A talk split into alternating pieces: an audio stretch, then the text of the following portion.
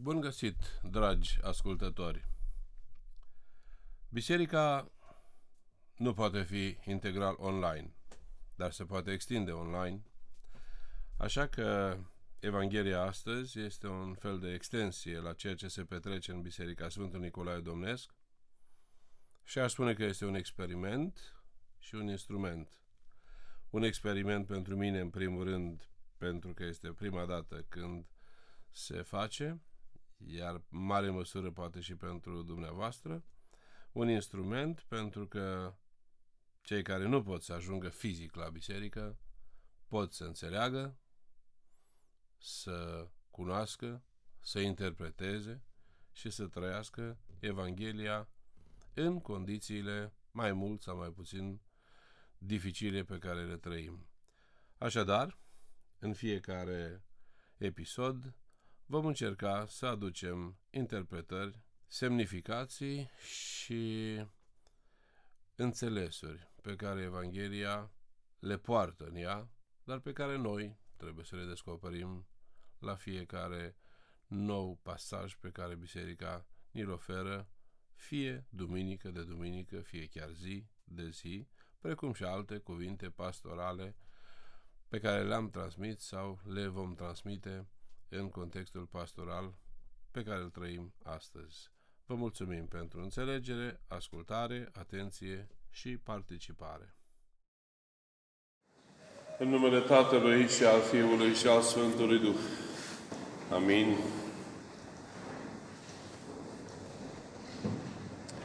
Iar Iisus a zis către ei,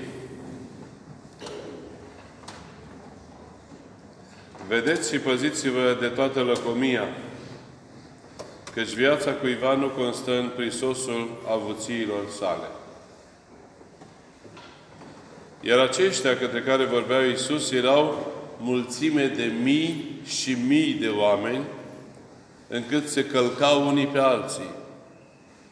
Și atunci Iisus a început să le vorbească, întâi către ucenici și apoi către ceilalți spunându-le, feriți-vă de aluatul fariseilor, care este fățărnicia.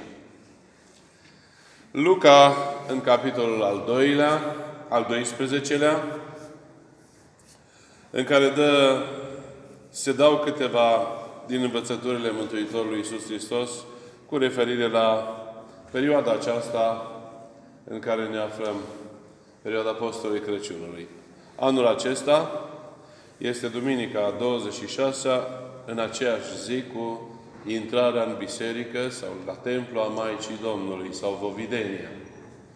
Deci sunt două sărbători și probabil că ați sesizat că s-au citit două pasaje evanghelice. Primul din Luca de la capitolul al 12-lea despre bogatul căruia i-a rodit țarina și al doilea este tot din Luca, din capitolul al 10-lea, în care se vorbește despre intrarea Mântuitorului în casa Martei și Mariei, unde are loc acest dialog între Marta și Maria și Mântuitorul Hristos, care este solicitat să fie arbitru între cele pământești și cele spirituale. Maria, partea cea bună, și ales care nu se va lua de la ea. În această frază pe care Hristos o rostește, se arată care este diferența între lucrurile materiale și lucrurile spirituale. Lucrurile materiale, spune Evanghelia în privința acestui om bogat, toate acestea ale cui vor, ale cui vor fi. Iar eh, ospățul este foarte bun pe care îl face Marta, dar Mântuitorul spune, Maria și-a ales partea care nu se ia de la ea. Altfel spus, ceea ce este val ca valul trece, ce este materie, hoții o fură, moliile o mănâncă, rugina le distruge și nu rămâne nimic.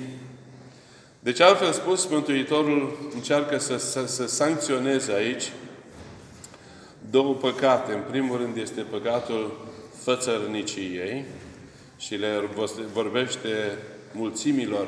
Nu degeaba am citit după aceea versetul 1 din capitolul 12, ca să vedeți cui vorbea. Avea în jurul lui ucenici, dar avea mii și mii de oameni care ascultau și care se călcau unii pe alții. De ce se călcau? Nu pentru că erau, erau răi, cum facem noi astăzi, ci pentru că nu aveau sistem de amplificare a sunetului. Nu aveau difuzoare. Nu aveau sistem untold de difuzare a sunetului la 100 de mii de oameni încât să audă toți. Dacă ar fi avut, probabil că nu s-ar fi comportat așa. Dar diferența între aceste două este că atunci oamenii se călcau unii pe alții ca să asculte Cuvântul lui Dumnezeu, iar astăzi se calcă unii pe alții ca să ajungă la tigăi, moluri, drujbe sau știu eu ce alte oferte sunt, sau să asculte o muzică cel puțin îndoielnică în ceea ce privește calitatea, în așa fel încât, așa cum vedeam în presă ieri, deja astăzi s-a dat drumul la bilete online pentru anul viitor. Acea minunată, între ghilimele, adunare care se organizează la Cluj în fiecare an și care adună cu sutele de mii de oameni. Dar revenind la textul nostru, totuși, este un text care, pe care l-aș deschide cu un cuvânt din predica Patriarhului Daniel, prefericitul când era aici la ea și a avut o conferință și vorbind despre postul Crăciunului, a spus că este postul milosteniei. Prin excelență, postul milosteniei, pentru că spune, este, el începe cu această sărbătoare, intrarea în Biserica Maicii Domnului, care este milostivire. Cu alte cuvinte, Maica Domnului se milostivește și se pune la dispoziția lui Dumnezeu. Își prezintă trupul la templu și acolo îl pregătește pentru ca Dumnezeu să facă templu din trupul ei. Se duce la templu ca să devină templu. Ne ducem la biserică pentru a deveni biserică. Și de aceea Evanghelia despre, de la Marta și Maria ați văzut că se încheie în acest fel. Fericit este pântecele care te-a purtat și, și sânii la care ai sub. Adică femeia aceea vedea doar că Maica Domnului fericită este că l-a făcut pe Isus. Dar el spune, da, așa este, dar fericiți sunt toți cei care ascultă cuvântul lui Dumnezeu și îl îndeplinesc pe el. Deci prin ascultarea și împlinirea cuvântului lui Dumnezeu nu ne, odes, nu ne deosebim foarte tare de Maica Domnului. Pentru că ne punem la dispoziția cuvântului lui Dumnezeu. Așadar, acest lucru este probabil important de reținut și anume că uh, începem cu această, această sărbătoare, perioada de milostivire, în așa fel încât luna decembrie deja devine luna milostivirii. Noi spunem luna cadourilor, dar este luna milostivirii. Și acolo avem central, ca model de milostivire, pe Sfântul Ierarh Nicolae, ocrotitorul acestui Sfânt Locaș. Cel care a excelat și prin învățătura de credință, dar mai ales prin milostivire. De aceea, cum am spus și o spunem, este cinstit chiar și în rândul bisericilor care nu cinstesc Sfinții deloc. Dar îl cinstesc pe Sfântul Nicolae că e bun și milostiv. Bunătatea și milostenia, spunea Napoleon, este apanajul celor cinstiți. Să nu există oameni cinstiți să fie bogați. Mai depinde și cum înțelegem bogăția. Pentru că, din păcate, lumea n-a existat în nicio perioadă, în nicio perioadă, o lume în care să nu existe bogați. Bogații au fost întotdeauna, au existat întotdeauna. Deci nu există lume fără bogați, dar, ne spune Evanghelia, nu există nici bogați care să se mântuiască prin bunurile lor. Însă avem mai multe exemple în care arată că și bogații se mântuiesc dacă folosesc bunurile cum se cuvine, așa încât nu prin bunuri se mântuiesc ei, dar bunurile pot să devină mijlocul prin care șansa lor de a se mântui. Chiar dacă acele bunuri nu au fost strânse tocmai corect. Poate vă miră lucrul acesta, dar Zaheu este modelul clar, care sigur n-a strâns bunurile pe care le avea, era mai marele vameșilor, își cumpărase inclusiv funcția. Și nu a făcut-o cinstit. Dar faptul că a spus, iată, Doamne, jumătate din averea mea o dau săracilor și dacă am nedreptățit pe cineva cu ceva întorc în pătit, arată că există șanse. Există uh, posibilitatea pentru fiecare să se mântuiască. Ceea ce cumva Hristos încearcă să ne învețe este că îl spune, feriți-vă de toată lăcomia. De ce spune să ne ferim de lăcomie? Lăcomia nu este doar un păcat care ne, ne caracterizează. Este un păcat care ne mutilează, care ne schimbă, care ne vrăjește, care ne face să fim hrăpăreți, nedrepți și într-un final răi și nemilostivi. Lăcomia este cea care l-a făcut pe omul din Evanghelie de astăzi antipatic. El nu era un om rău. Și se pare că irodise țarina, era țarina lui și făcuse el tot ce trebuia să facă. Dar lăcomia aici nu este direcționată către un personaj.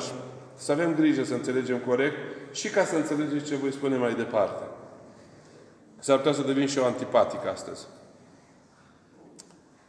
Pentru că lăcomia aceasta, Mântuitorul nu o sancționează doar într-o persoană, ci în persoană.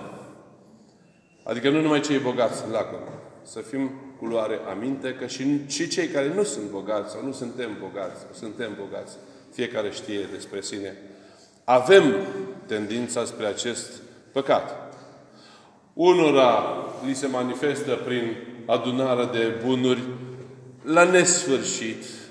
Gândiți-vă că 2% din bogații lumii stăpânesc 80% din bogăția lumii. Sau oameni care se trezesc dimineața cu un milion de dolari mai mult în cont, cât au dormit, sau mai făcut un milion de dolari. Și alții care sunt, trăiesc de pe zi pe alta, dar care nu se pot abține de la ceva anume. Fie că e băutură, fie că e simpla mâncare. Pentru că aici nu se sancționează cantități. Se sancționează atitudini față de materie. Și atunci când vorbim despre lăcomia pântecului, nu contează că ești în bordei și, și, și mănânci fără limită sau faci abuz de alte lucruri sau ești într-un palat și faci același lucru. E aceeași chestiune. Se sancționează atitudinea față de materie. Deci, noi avem și noi acest, acest viciu care stă să ne pândească. La unii este evident, la alții e mai puțin evident sau poate cei mai mulți, și sunt sigur că cei mai mulți din biserică, îl gestionează foarte bine. Cel puțin acum două, trei săptămâni de când avem niște lucrări pe aici, pe la centru de copii, pe care îl coordonăm, am văzut că sunt oameni foarte, foarte milosivi, care știu cum să-și gestioneze puținele resurse pe care le au și care, când e nevoie, știu să spună că mai sunt alții mai, ne, mai neajutorați decât noi. Deci, cu riscul de a deveni antipatic, spuneam, aș pleca, aș aplica textul Evangheliei de astăzi la situația noastră. La situația noastră de astăzi, la orașul nostru. Deci dacă Evanghelia era scrisă astăzi, ar trebui să spune așa. Unui om i-a rodit molul. Proprietarul nu are nicio vină că i-a rodit. Din potrivă, asta arată că vor mai veni și alte și alte bogății. Și atunci, molul, iubiți credincioși, este pentru astăzi, pentru omul de astăzi, biserica lui. Ceea ce pentru oamenii moldovenii lui Ștefan cel Mare și Sfânt era biserica, este pentru omul de astăzi molul. Voronețul s-a făcut într-un an, o biserică astăzi se face în 20-30 de ani și atunci cu critici. Dar un mol se face în mai puțin de un an. Și nu e problema asta. Problema e că la vremea respectivă oamenii mergeau la biserică pentru că acolo era o cultură a bisericii. Adică oamenii învățau să fie onești, învățau să citească și să scrie, știți foarte bine, școlile erau lângă biserică, învățau să îl iubească pe Dumnezeu, învățau să fie generoși, învățau să picteze și făceau minuni. Și ei se formau după structura bisericii.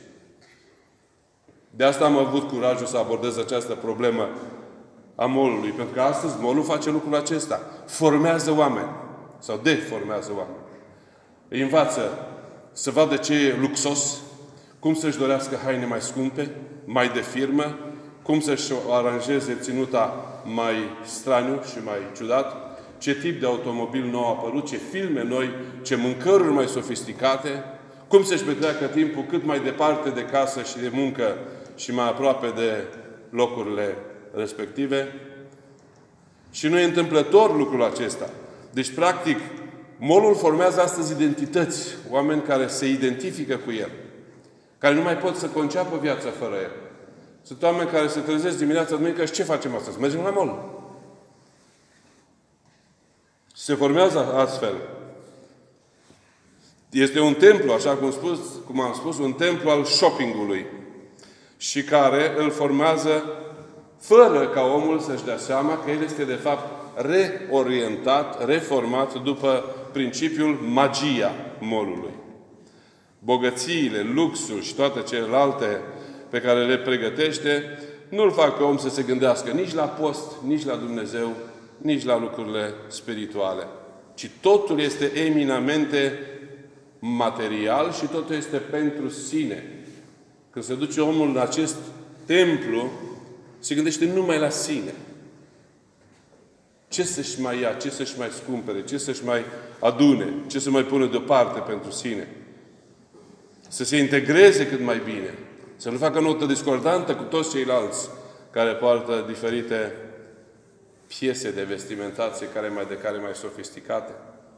Și dovada este că morul la noi a apărut cu sacrificarea unei cantine studențești. A fost un scandal, poate unii știți, alții nu știți. S-a pus problema, dărâmăm cantina ca să facem mol? Și unii au spus, nu, lăsați cantina în Tudor. Și nu, s-a făcut mol. După aceea a fost prea mic și s-a făcut altul la Cluj. Și a fost și acela prea puțin, s-a făcut altul la Suceava. Și acela a fost prea puțin, s-a făcut altul la Timișoara. Și apoi Iași a devenit iar tot mai mic s-a făcut altul lângă noi. Se numește Parasmol. Și la vremea respectivă ni se spunea în presa locală că va fi un spațiu verde. Și s-a implicat și municipalitatea și n-a fost spațiu verde. Deși eu am fost singurul preot antipatic care am semnat petiția să nu se facă aici, ci să rămână un spațiu verde pentru promenadă pentru oameni, să fie cișmigiul sau herăstrăul iașilor. Poate am greșit, nu știu ce să zic, poate am greșit, dar nu cred că am greșit. Dovada este că s-a creat și termenul regele molurilor.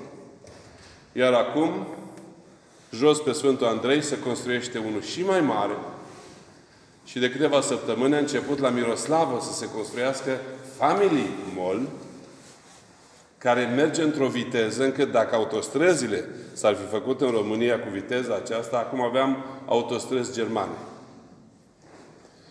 Dar nu, nu s-a construit atât de mult ceva pentru ca oamenii să aibă unde să muncească, să aibă unde să, cu ce să-și întrețină familia, să aibă, să, să li se construiască un mediu unde să-și formeze o cultură o cultură a muncii, o cultură a educației, o cultură a dăruirii, a, a, a etnicității, a patriotismului, cum vrem să-i spunem. Că toate aceste lucruri, toate aceste bunuri, nu sunt pentru noi. Că scopul așa pare că este. Pentru dumneavoastră să vă fie dumneavoastră bine, nu? Scopul construirii lor este să ne ajute să trăim mai bine, să avem mai multe bogății pentru mulți ani, să creeze dorința, mănâncă suflete, bea, veselește-te. Sunt multe bunătăți. Dar această cultură consumistă sau consumeristă, iubiți credincioși, ne va distruge. Uitați-vă cât se propune să consumăm. Să consumăm, indiferent de ce s-ar spune. N-am văzut, cel puțin până acum, n-am văzut să existe vreun uh, produs care să aibă marca produs de post. În unele restaurante mai există, dar în aceste temple nu există așa ceva. Adică nu există o, o dimensiune spirituală. Dar adevărul, știți care este? Acestea se construiesc nu pentru a ne fi nouă mai bine. În primul rând, ascultând o carte recentă, se numește Obiceiuri atomice, nu știu de ce spune așa, uh, autorul respectiv spune că industria alimentară investește miliarde de euro pentru a crea anumite gusturi și substanțe care să fie băgate în anumite produse alimentare, în așa fel încât să consumi cât mai mult. Iar pe măsură ce consumi să vrei și mai mult. Și pe măsură ce consumi și mai mult să vrei și mai mult. Și adeseori aceste arome se descoperă tot mai des, aceste arome au și efecte cancerigene și tot felul de efecte contrare și nocive organismului nostru. Deci adevăratul scop al acestui templu de care vorbesc nu este așadar mai binele sau bunăstarea oamenilor, ci este orientarea omului spre materialitate, spre individualism. Și prin materialitate și individualism omul poate fi ușor șantajat și manipulat. Dacă ai dat foarte mult și pe încep să iei, îi spui dacă vrei să nu-ți mai iau, faci cu tare lucru și el face. Iar al doilea scop este creșterea veniturilor acelor așa numiți super bogați. Deci în, în lume, în momentul de față, nu se mai vorbește de oameni bogați și săraci.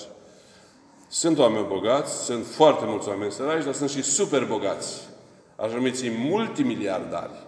Nici ei nu știu câte miliarde au. Și aceștia și al lor le crește exponențial venitul. Aceștia decid practic ce se întâmplă cu lumea de astăzi. Mai nou, se pare că aceștia decid și dacă și cât trebuie să trăim. Pentru că prin produsele alimentare pot să atenteze la viață, dar pot să atenteze și altfel la viață. Practic, varurile acestea de pandemie pe care le trăim și care au fost cumva programate, se știa de ele. În aprilie se vorbea despre valul din septembrie. Acum în septembrie se vorbește de valul din ianuarie. Oare se chiar întâmplătoare? Oare de ce a crescut așa de tare în septembrie și acum a început să scadă? Tocmai culmea în zonele în care nu s-au făcut atât de multe vaccinări. Deci dacă omului din Evanghelie de astăzi nu i-a păsat de ceilalți, el zicea, hambarele mele, bunurile mele, de ce acestor super bogați le-ar păsa de ceilalți, adică de noi. Da. Dar apare și fraza aceasta în Evanghelie. Vor cere sufletul tău. Și se pare că cu această dilemă ne confruntăm noi astăzi. Ne temem că ni se va cere sufletul. Și pentru aceasta unii acceptă și se vaccinează, pentru aceasta unii nu acceptă și nu se vaccinează, pentru aceasta unii se supun, pentru aceasta alții nu se supun. E foarte greu să mai spui cine are dreptate. Ieri au fost conflicte grave în Danemarca, în Olanda, în Austria, tocmai pe tema aceasta. Pentru că li se spune, dacă te vaccinezi, vei muri. Alții spun, dacă nu te vaccinezi, vei muri. Alții spun, orice ai face, tot vei muri. Practic nimeni nu spune, nu vei muri. Nici măcar Hristos nu spune nu vei muri. E singurul lucru pe care știm că îl vom trece. Așa că tot la decizia personală rămânem. Planul merge înainte, așa cum spuneam altă dată. Iminența morții doar ne întârzie planurile noastre sau le strică. Pentru că nimeni nu poate să spună că nu mai moare. A fost un doctor care a spus lucrul acesta, e adevărat. Dar a fost luată ca o glumă, ca pe o naivitate. Că un doctor a spus, Doza a treia este garanția că nu veți mai muri. Și bineînțeles că fraza a fost probabil scoasă din context și propusă ca atare, așa încât uh, a fost luată ca o glumă mediatică. Diferența între toți cei care, și noi și toți cei care ne spun lucrul acesta este că Hristos nu a spus nu veți mai muri, ci El spune și de veți muri, vii veți fi. El n-a spus că nu vom mai muri, ci spune veți învia. Asta este diferența între ceea ce ne propune cultura bisericii și cultura molului. Că acolo, ori prin industria farmaceutică, ori prin industria alimentară, nu se vrea binele nostru. Asta să fie foarte clar. Se și spune de altfel, un doctor chiar am auzit că a spus la radio că din ceea ce consumă omul, o treime este ca să-i fie lui bine și două treimi ca să-i fie medicului bine. Deci, în contrast cu Evanghelia aceasta care ne îndeamnă, vedeți și noastră, cum să strângem averi, se plasează cealaltă Evanghelie sau celălalt pasaj evanghelic în care Mântuitorul intră într-o casă modestă a Martei și Mariei și acolo era și Lazar, pe care avea mai târziu să-l învieze. Și Marta se pregătea să-i facă masă mare și ceea ce nu este rău, pentru că ea se pregătea să-i ofere Mântuitorului și ucenicilor ceva material. Ceea ce nu era rău în sine. Adică nu putem să trăim fără hrană. Asta este logic. Dar faptul că și Marta devine ușor antipatică, se datorează faptului că o raportează pe Maria și spune, Doamne, dar nu se pare că nu-i corect? Ea de ce stă și te ascultă și eu trebuie să muncesc? Spune-i să vină să muncească împreună cu mine. Deci acesta este lucru care, cum spunem, o face pe Marta să greșească. Să creadă că e mult mai important, mult mai importantă partea materială decât cea spirituală. Și totuși, Maria nu însemna că nu ar fi făcut nimic sau n-a făcut nimic. Ci din potrivă. Însă de data aceasta ea a, a făcut diferența între momentul când îl am pe învățătorul și când nu l-am pe învățătorul. Și este un, un loc în care Mântuitorul vorbește despre momentul când învățătorul nu va mai fi cu noi. Cu ei la vremea respectivă. Dar putem să înțelegem și noi astăzi că avem șansa să-L avem pe Hristos cu noi, să avem biserică. Să avem unde să mergem, nu numai la distracția de alături. De aceea cred și aș trage, cred că aș putea să trag și aș trage patru concluzii din aceste două Sfinte Evanghelii, două pasaje evanghelice.